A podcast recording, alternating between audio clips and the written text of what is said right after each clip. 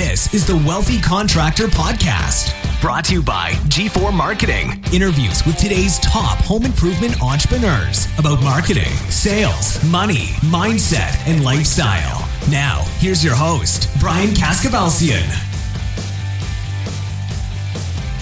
Let me ask you, are you profitable enough? I know I wasn't for a lot of years. And I found a book a couple years ago called Simple Numbers, Straight Talk, Big Profits. I wish I had this book twenty years ago. If you're in business today, run out and buy a copy or go to Amazon, buy a copy of Simple Numbers, Straight Talk, Big Profits. On this episode of the Wealthy Contractor Podcast, I'm going to be talking with the author of that book, Greg Crabtree. Now, Greg has worked with hundreds of businesses in all different industries. He is an expert in the areas of profitability. And you know how much I like to talk about profitability. It's key. It's key to the success of your business, to my business. So in this episode, we're going to discuss Greg's three simple steps to being successful in business. We're going to talk about the key to profitability, Uh, which is really interesting. It's not quite what you would have thought it would be. And we talk about how to analyze your numbers so you understand where you really are in your business.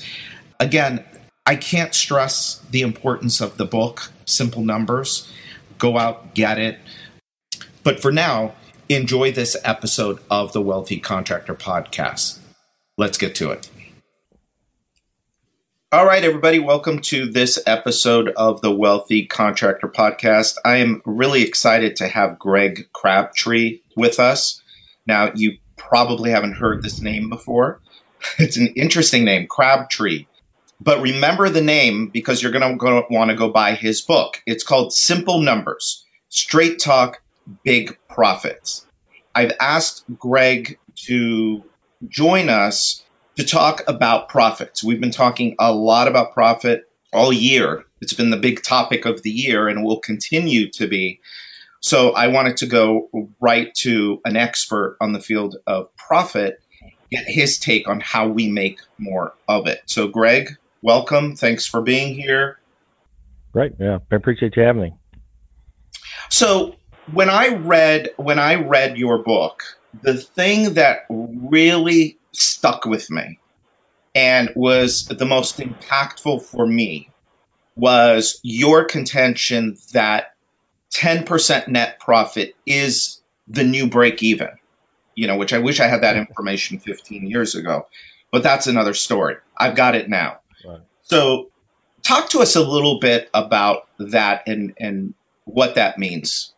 Well, you know, in, in, in the, in my practice, I, I've just always been, you know, curious as to, you know, why do some entrepreneurs succeed? Why do some fail? And, and so uh, it struck me years ago that, you know, I have all this data that, that I can use for research. And rather than have anecdotal information, I really wanted to study it and say, you know, because there's really not a lot of private company data that that's available for people to study. Well, I'm sitting on it. I mean, you know, it's like I can't reveal, you know, client confidentiality and trade secrets and all those kind of things. That that that's not the kind of thing. You what you're really looking at is data that says, are there common patterns of success?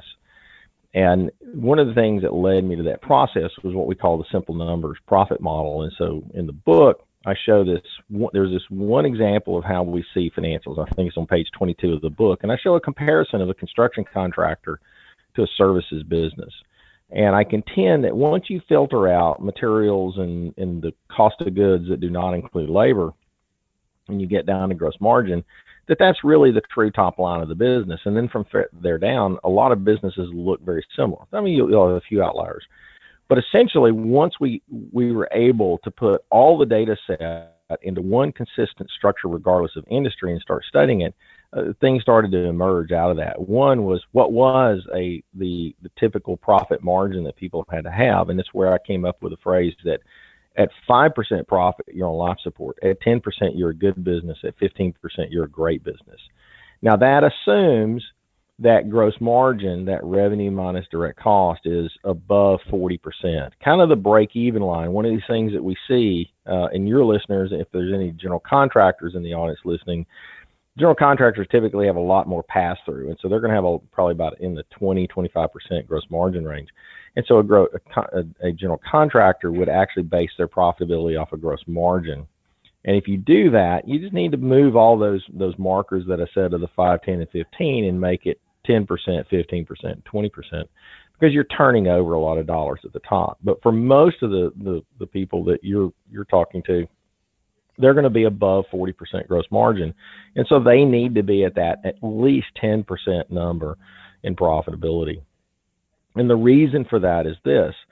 Generally, between debt service and, and all other non, you know, the cash flow items of building working capital and, and the floats between accounts payable and accounts receivable, you just don't get one hundred percent of your cash immediately. And so when you run it too close uh, to, to the edge, you just don't have enough oxygen in the business. And we found that that ten percent mark, everything worked. And then from there, the really exceptional businesses are the ones that get up to about fifteen and beyond. And I always like to say that, you know, when you see a profit level go beyond fifteen percent, the market's going to figure out that you're doing well, and somebody's going to find a way to compete and push you back down to closer to fifteen or below. The other thing we found that as businesses move from the ten percent to the fifteen percent mark is it exposed every weakness possible in that business, whether it's your marketing, your sales, your operations, your processes, your culture. Um, getting from ten to fifteen percent is, is the great uh, exposer of, of that, because um, because that, it's, that's what it takes to be the best of the best. And now the other thing is, is you also find that you might get to fifteen percent profitability, say at a million dollars of revenue, but to push beyond and get to two million or, or beyond there, that profit margin has to come back, because you've kind of found all of the price insensitive customers. And a lot of times I like to say you found all the stupid customers who are not price sensitive, and you can't build your, your business off of stupid customers who don't really know the value of a dollar. And and you have to be careful. I mean, sometimes you will get customers who do not push you on price. And, and the thing is, the marketplace is not full of those kind of folks. And so you have to be market sensitive of understanding that the broader market is going to be a little more price competitive, and you've got to find a way to really be profitable as you move up that, that volume chain, you know, and try to move out. And and sometimes even change geography, or move to another city or another location, and, and that as well, because that's really where, you know, you really start to challenge your skill as a business owner. Yeah, I like that. It's, I like the whole stupid customers thing that don't know the value. Uh, yeah, we want to avoid those. Yeah, but customer, if, if you've got a customer and they're not going to allow you, essentially allow you because of price, mm-hmm. to make a profit, who the hell wants mm-hmm. that customer? Right. Well, you know, and, and I will say this. Um, I was having dinner with a, a client of mine, and we both just love the study of business, and we were chatting, and you know, these things, when you're just chatting about things, you, all of a sudden you'll have a thought form, and it really struck me. I said, oh, I got to remember that. And I said, listen, you know, to be successful in business is really simple, and that's not easy, but it is simple. You just got to do three things. You got to figure out what the market needs. You got to find a way to do it profitably, and then you got to tell everybody about it. And really, if you think about it, determining market need and telling everybody about it is actually much more on the marketing side of understanding, which I'm a huge believer in. And and I think there's just not a lot of effort to put into those things to really understand the marketplace. And so when a customer does not want to give you the price that you think you need, I would take my first response to say, what is it that I'm not doing that they really want? Because I don't think it's really about price. I think I'm just not meeting what they really want. Now, it could also be that I'm just not really thinking outside the box in terms of how I do it. And could I do it faster, better, cheaper? And or am I or am I just accepting the fact that, well, this is the way the industry does it, and there's not a, you know, but I like to first take on the challenge of saying, well, if that's really what the market thinks that's worth, and obviously there's other people doing it that price, and we're not in one of those periods that contracting, you know, runs into where, you know, when you have a dip in the contracting market, people start accepting jobs at cost or even below cost just to keep their team together and hope that the market's going to come back. You know, we're not we're not saying it's you're in one of those periods, but you know, when you're really seeing a shift you've got to study it and say, huh, you know, if there's other people being profitable with this, well, why are they? And is it a question of I gain that profitability by being at a larger size, or can I find a way to, to mimic that? And I, and I think what we found is once you get past a million dollars of, of top line revenue, yeah, your your numbers are going to be slightly different than, a, say, a five million dollars to a ten million dollars business, but you should be able to compete in most circumstances. You know, whether you're an H V A C contractor, electrical, plumbing, or, or you know, tile or any of the other trades, you know, it, it is a lot about your ability to, as you know, as we talk about in the book, your ability to be profitable is how well you can find the labor, deploy it, and make it efficient, because the efficiency of labor is the number one key to profitability. But I contend that actually finding a way to do something profitably is the easiest part of that three-step equation. I think figuring out what the market needs is the most difficult. And I do think that in the, the telling everybody about it so that you are meeting the market need, it, that that part becomes less of a black art, I think, when you really have a passion about, you've touched on the pain point of the marketplace and found a way to solve it. That also makes you somewhat differentiated from the rest of your competitors, because they don't see that pain point, or they don't want to follow you into that briar patch and do what you're willing to do. So I want to go two places, and I want you to tell me what mm. the most logical first place to go. Labor efficiency is something I first heard about last year or the year before. And mm. um, you just said labor efficiency, labor productivity is the key to profitability. Right. So I want you to Absolutely. Talk a little bit about that. Um, that's one. Yeah. The other is, where does somebody listening start? How do they analyze their numbers and understand mm-hmm. exactly where they really are? Builder Prime is changing the game for home improvement contractors. Imagine having everything you need to help your business grow in one place. C R M, estimating, marketing automation with S M S, production management software, and now call center dialer integration, all wrapped into one easy-to-use package. And it's never been easier to switch C R Ms. Hundreds of contractors trust Builder Prime to grow their businesses with powerful reporting tools to see which leads are making money, which sales reps are the top performers, and where to optimize for the greatest impact. We're talking about winning more jobs, boosting productivity, and delighting your customers. Are you ready to fuel your business growth even faster without all the daily frustrations of your current tech stack? You owe it to yourself, your team, and your business to learn why everyone is switching over to Builder Prime, the only true does-it-all C R M for home improvement contractors. Head over to builder prime dot com and request a personalized demo with an expert today. Well, I'll start with, start with just understanding what labor efficiency is. And, and certainly since we're not looking at a document, it may make it a little more difficult. Uh, I use a simple number in the first book of saying, just, hey, just look at gross margin. So revenue minus those direct costs. Our philosophy is this: never, ever, ever, ever mix labor with something that's not labor. Labor has a very unique characteristic to it as a cost. It has emotion to it. It doesn't have the same level of of output every day. You know, if I go buy a widget to apply it to a job, that, that tangible widget does what it's supposed to do. I mean, some may break, but but but at the end of the day, you know, a, a square of tile is a square of tile. You know, a a um, an air compressor is an air compressor, and so forth. You know, so that they don't they don't change their performance, you know, as long as that, that material is performing standard.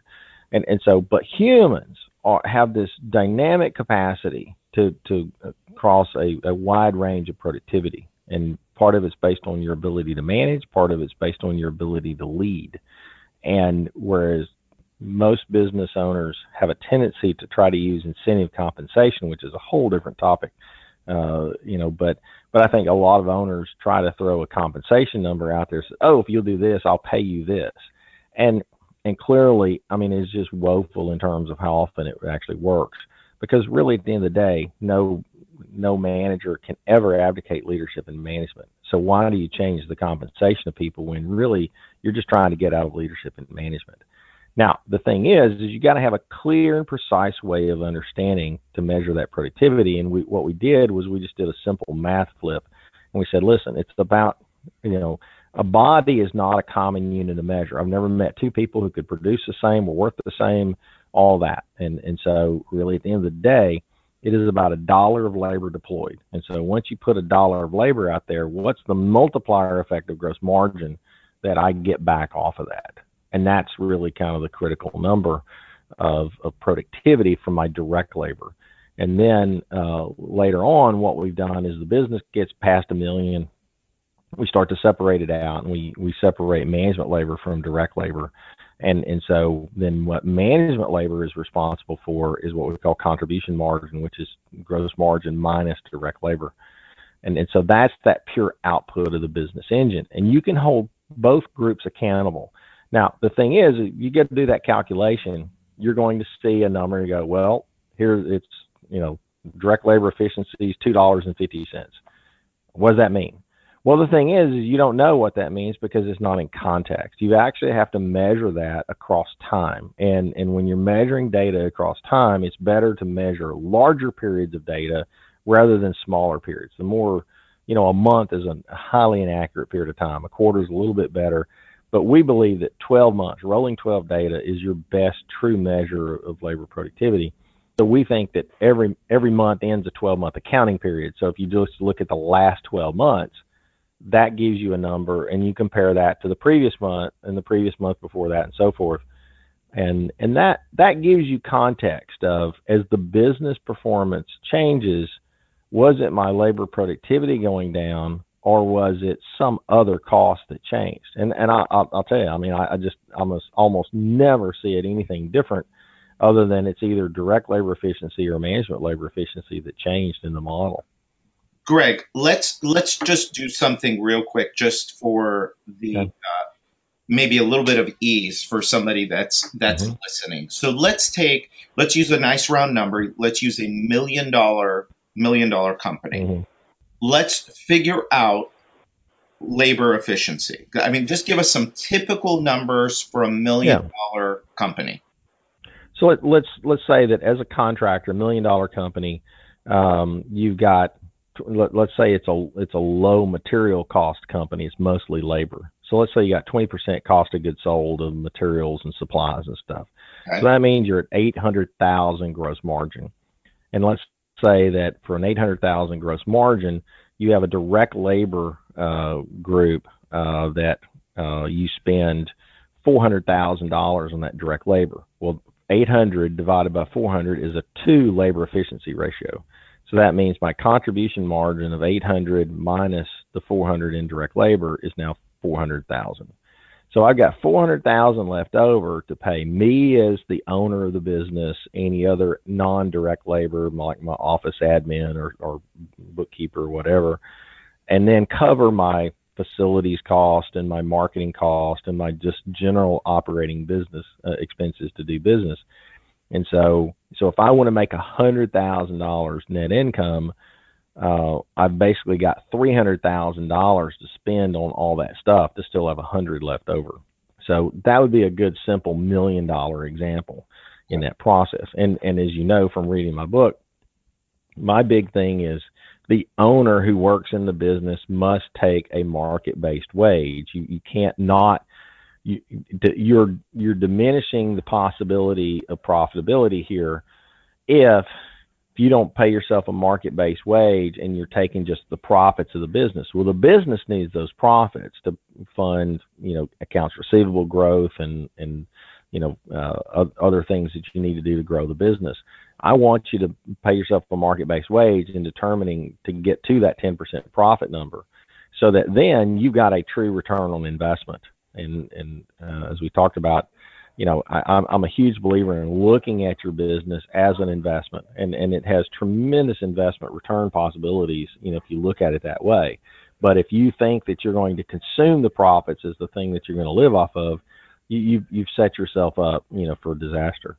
I'm I'm really glad you made that point, because this is something I've been I've been harping on for the last year. Like I told you before we started talking here, so many of the companies that I see, roofing companies, window, siding, plumbing, different types of contractors, a lot of times they don't know their net profit.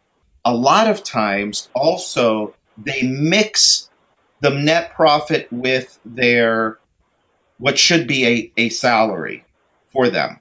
Net profit comes after you've paid yourself a market-based wage for the job that you do. Yeah, and, I, and you know, and everybody says, well, what I don't know what I should pay myself. So listen, it's pretty simple. Just just just apply the run over by a bus test. I mean, if you get run over by a bus and your family decides to keep your business going, what would they pay somebody to, right. to show up for work the next day and do what you do? Because I contend that, you know, as entrepreneurs, yeah, we're special, but we're, you know, we all can be replaced, and some of us can even be improved upon, you know. So so I think from that standpoint, you know, nobody's that special. And it may take two people to replace you. It may take a half a person to replace you. But there's a skill set out there that will work for hire and, and do that job. And, and it doesn't take a genius to figure out what would that person cost. And that's that's the number you should make. Not necessarily what your previous job would have paid you. You know, if you are starting a business where you were a high paid executive and now you just have the entrepreneurial bug and, and you're willing to work for nothing, I mean, the the fact of the matter is that, that whether you pay yourself or not, I mean, we contend that it's really, you know, good for you to include that cost in your numbers for analysis purposes. Certainly you don't want to pay tax on wages just to create a, a loss. Uh, and, and I R S doesn't require you to do that. But, but the idea is you definitely want to account for it uh, in your numbers, because I want you to look at that negative number and say, how long am I willing to accept a less than a market wage Uh, just to make myself feel good that I made a profit? I just didn't make a livable wage on top of it. And it's like, that, that's that's not it. That's that's not what the successful guys do. That's one of the ways that entrepreneurs delude themselves. Um, mm. One of the ways, and we see this a lot in our in the main industry that we work in with replacement contractors, and I'm sure this is This is typical in other industries as well, but I'll just talk about the industry that I have the most experience with, is you'll have these guys coming in at, you know, and boasting about, well, yeah, we're going to do eight million this year. We're going to do twenty million this year. We're going to do whatever.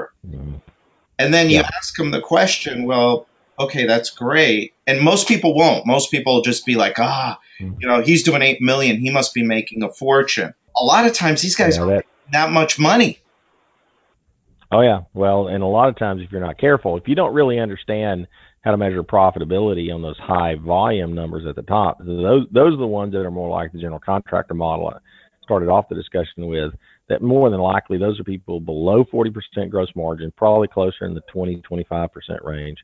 And yeah, they're turning over tons of dollars. But the, in the example I used in the book, I think the twenty million dollar contractor that I used as an example, they had three million seven hundred fifty thousand, you know, as their um, as their gross margin, and I mean two million eight hundred fifty thousand is their gross margin. So they were at, at you know basically you know almost a a uh, slightly above a ten percent you know gross margin number, because that's not uncommon. We see a lot of these what we call pass through businesses. Yeah. And and so if you looked at that company's profitability, they were making five hundred thousand dollars in profit on twenty million dollars top line. Well, that's not very exciting if you look at it that way.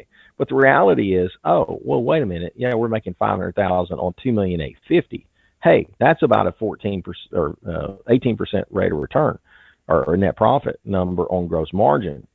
I, that's a good business. That is. You know, and that's why it's a good business. But when But you also have to understand, if you base all your metrics off of revenue, well, those, those things vary wildly. We we had a, a client one time that got an eleven million dollar contract from the government uh, that had ten million dollars in materials and a million dollars of services.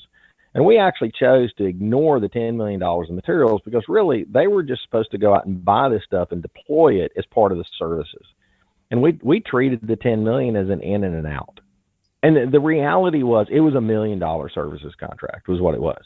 Yeah. You're just, you know, and and if you, if you, it makes you feel good that you ran ten million dollars through your business, tell everybody you want to that, but internally you'd better talk about gross margin as the true top line.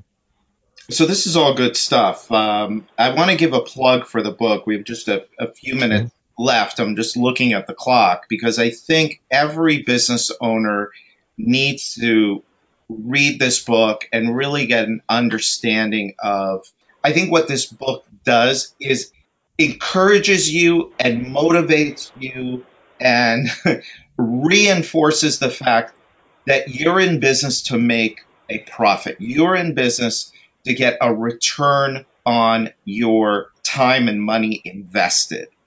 And so you could do, um, you can either go to Greg's website and buy it. It's simple, it's easy. Yes. simple numbers dot m e. Yeah, and on that site, I will say this, you know, one thing that people might want to take a look at, we have several free download uh, spreadsheet templates. There's some videos that they can watch, little snippets of, of other information where I've done other talks and, and other things as well. So, you know, but, uh, but also, you know, hey, the book's on Amazon, you know, probably the vast majority of the books we've sold have been through Amazon. So uh, I, I'm ambivalent as to whether or not, you know, where people buy it. If somebody did want to buy, you know, kind of a, a bulk load of something, usually those are best to, to call us and we'll, we'll deal with them directly. But uh, either way is fine with me, you know, and, and the one thing I would say is I would also recommend taking a look at Vern Harnish's book, Scaling Up. Uh, I contributed chapter thirteen to that book, and that actually is the latest thinking that, you know, the original book came out in twenty eleven. Uh, I contributed that chapter. Scaling Up came out in late twenty fourteen. Um, and, and so that that's really a little more recent stuff. And then I'm, I'm working on a, a, a follow-up book uh, now as we speak that hopefully will be out next year um, that, that's got some really good stuff that will advance that thinking even further. Uh, but I, I would probably certainly recommend getting Vern's book as well, because um, that that one chapter plus the other aspects of, you know, how to, you know, deal with strategy for a business and people management and some of the best the best ideas on those things. You know, that that's, you know, Vern's done a really good job with that. Yeah, for sure. So as we wrap up here, let's talk about, let's talk about some action steps. What can the person that's listening to this, um, what is, what's like the first three things that they could go and do to get a better understanding I, of profit and to get their profits moving in the right yeah. direction? Personally, I think is just the, you know, first get the book and, and just look at it from clearing distortions, setting a profit target, and then comparing where your activity is to where you're at now, uh, or where you, where you want to be. What will help with that is there's some spreadsheet templates of how to organize your data in the structure that we recommend. I mean, most people have these two, three page P and Ls with way too many accounts on it. And that's fine, you know, but you really got to condense it down into a much more manageable group. And we believe our Simple Numbers P and L model is really the, the, the, the, the best way to analyze your data. And it will give you that metric. And what you'd want to do is, if we were going to do a planning session for, for somebody, the first thing we would do is, you know, this is the, you know, the, the middle of, of twenty seventeen. So we would go look at twenty Uh, fifteen year end, twenty sixteen year end, and then we look at the last twelve months of the most recent month in, say, you know, July, and, and we would look at the twelve month data set at that point, and we would compare the performance to those three periods. And there's a thinking model template, you know, that's on the website, you know, that people would be able to download uh, and, and kind of put their data in that structure. And I think you have the key, you have the answers in your own data. Go back and look at it. When were we at our best labor efficiency for direct labor? When we were at our best for uh, management labor efficiency? Have we adjusted that data for distortions of either my owner compensation or um, the other distortion is caused by owner-occupied property? So maybe I own a building and I'm either not paying enough rent or I'm overpaying rent. And you see it on both both sides of the coin. You know, so once you, you've got to filter out those kind of things to just, you need to play it straight up. Everybody likes to convince themselves that there's an angle to it. And it's like, listen, you know, it's all deductions, it's all taxable income. So it all nets out to roughly the same. So let, let's, I, I find that if you look at truth, what I am seeking with this data is financial truth. And I think people will respond to truth far more than some made up, you know, jumping through hoops version of data to make yourself feel better. Yeah, we don't want to, uh, we definitely don't want to delude ourselves into thinking we're doing a whole lot better than we really are, do we? No, and then and then you get into the aspect of, you know, when you read the book, you know, chapter four is really the other critical chapter where it talks about, once you get the business profitable, what's the strategy to use that profit? You know, first I've got to take care of taxes, then I got to deal with paying back my debt, and then I've got to save cash until I get to that core capital target. And I think probably even more so than labor efficiency, looking at the data of our clients over the last several years, the biggest message that we have gotten through to, the, to them is this idea of having two months of, of operating expenses in cash with nothing drawn on a line of credit. I mean, it is amazing, you know, to see, you know, people start to have a really solid balance sheet that gets them through a, a bump in the marketplace. And especially being in the contractor world, you can't afford to not be prepared. You know, there's going to be a bump, you know, at some point. I mean, it happens every, you know, five to seven years, uh, no matter how good things are. And so the idea, you know, and when, when our clients who had listened to us back in two thousand eight, even the ones in the real estate uh, and construction industries, they did they did fine. Some of them made the most profits they'd ever made because they were the only game in town, because they had saved money, they weren't in debt, and they were able to keep going because it didn't go to zero. I mean, people still did work. But, you know, there there were still things to be done. It's just that it wasn't the, you know, the people that had fallen into the trap. And, and your your listeners know this, you know, when you go sign up a deal with a track home builder to get volume, and that guy beats the crap out of you for pricing just to get volume, why did you do it? Because it's just not worth it. I mean, you know, you'd have been better off, you know, to do half the volume at ten times the profit level. Right. And, and it's not about revenue. It's about profit. That's right. And I think that is the best place to leave it. Greg, thank you. Thank you for joining us. I love the book. It had it really had a big impact on me. I I, I do recommend it a lot to my private clients, but appreciate that. Here in in uh, in this setting, I would say everybody that's listening, if you own a business, this is one of those books that you've got to get. And it's not a uh, look, Greg, you're you're a C P A, right? You're an accountant by trade. I, I am. Yeah, I am. You know, listening to Greg sometimes is hard. He says a lot of stuff that's, you know, uh, that for us simple business people, you know, it's kind of in depth. But I will say the book is written very simply. Even I understood it, um, and it really had a big impact on on me. Greg, I'd like to have you back. Yeah, when I appreciate uh, that. Yeah, I'm really excited about your second book, which I guess tentatively it's going to be um, from profits to wealth. Yeah, actually, it's kind of morphed into, we, we were kind of, uh, I've gone through a couple of different iterations, but really the current project is actually to do a follow-on to Vern's book, uh, and, and it'll be called Scaling Up Cash. So essentially I'm taking all things finance-related relative to Vern's original work and scaling up, and just really going deep on everything related to cash that starts with how to understand your business as an investment, and then what are the things that, that drives that value.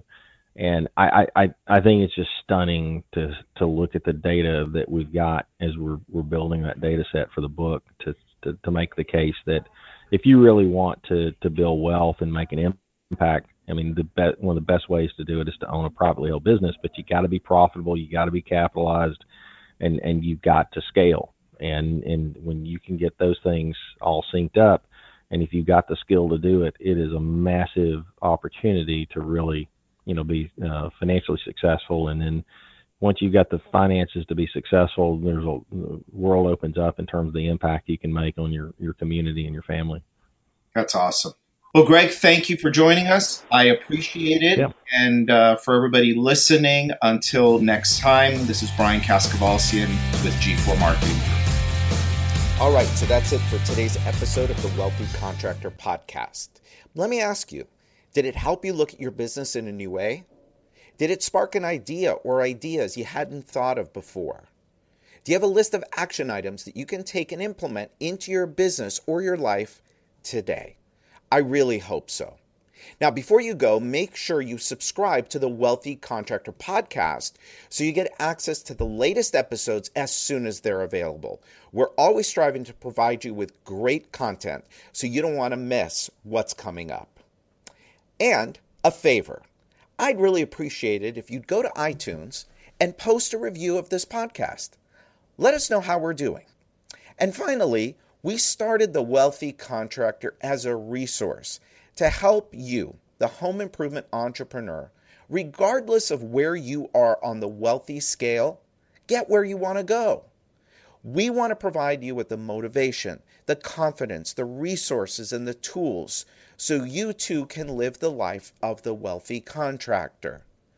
Now, the Wealthy Contractor is a place where it's okay for you to want it all. In fact, it's not only okay, it's encouraged. So until next time, this is Brian Kaskavalciyan with G four Marketing.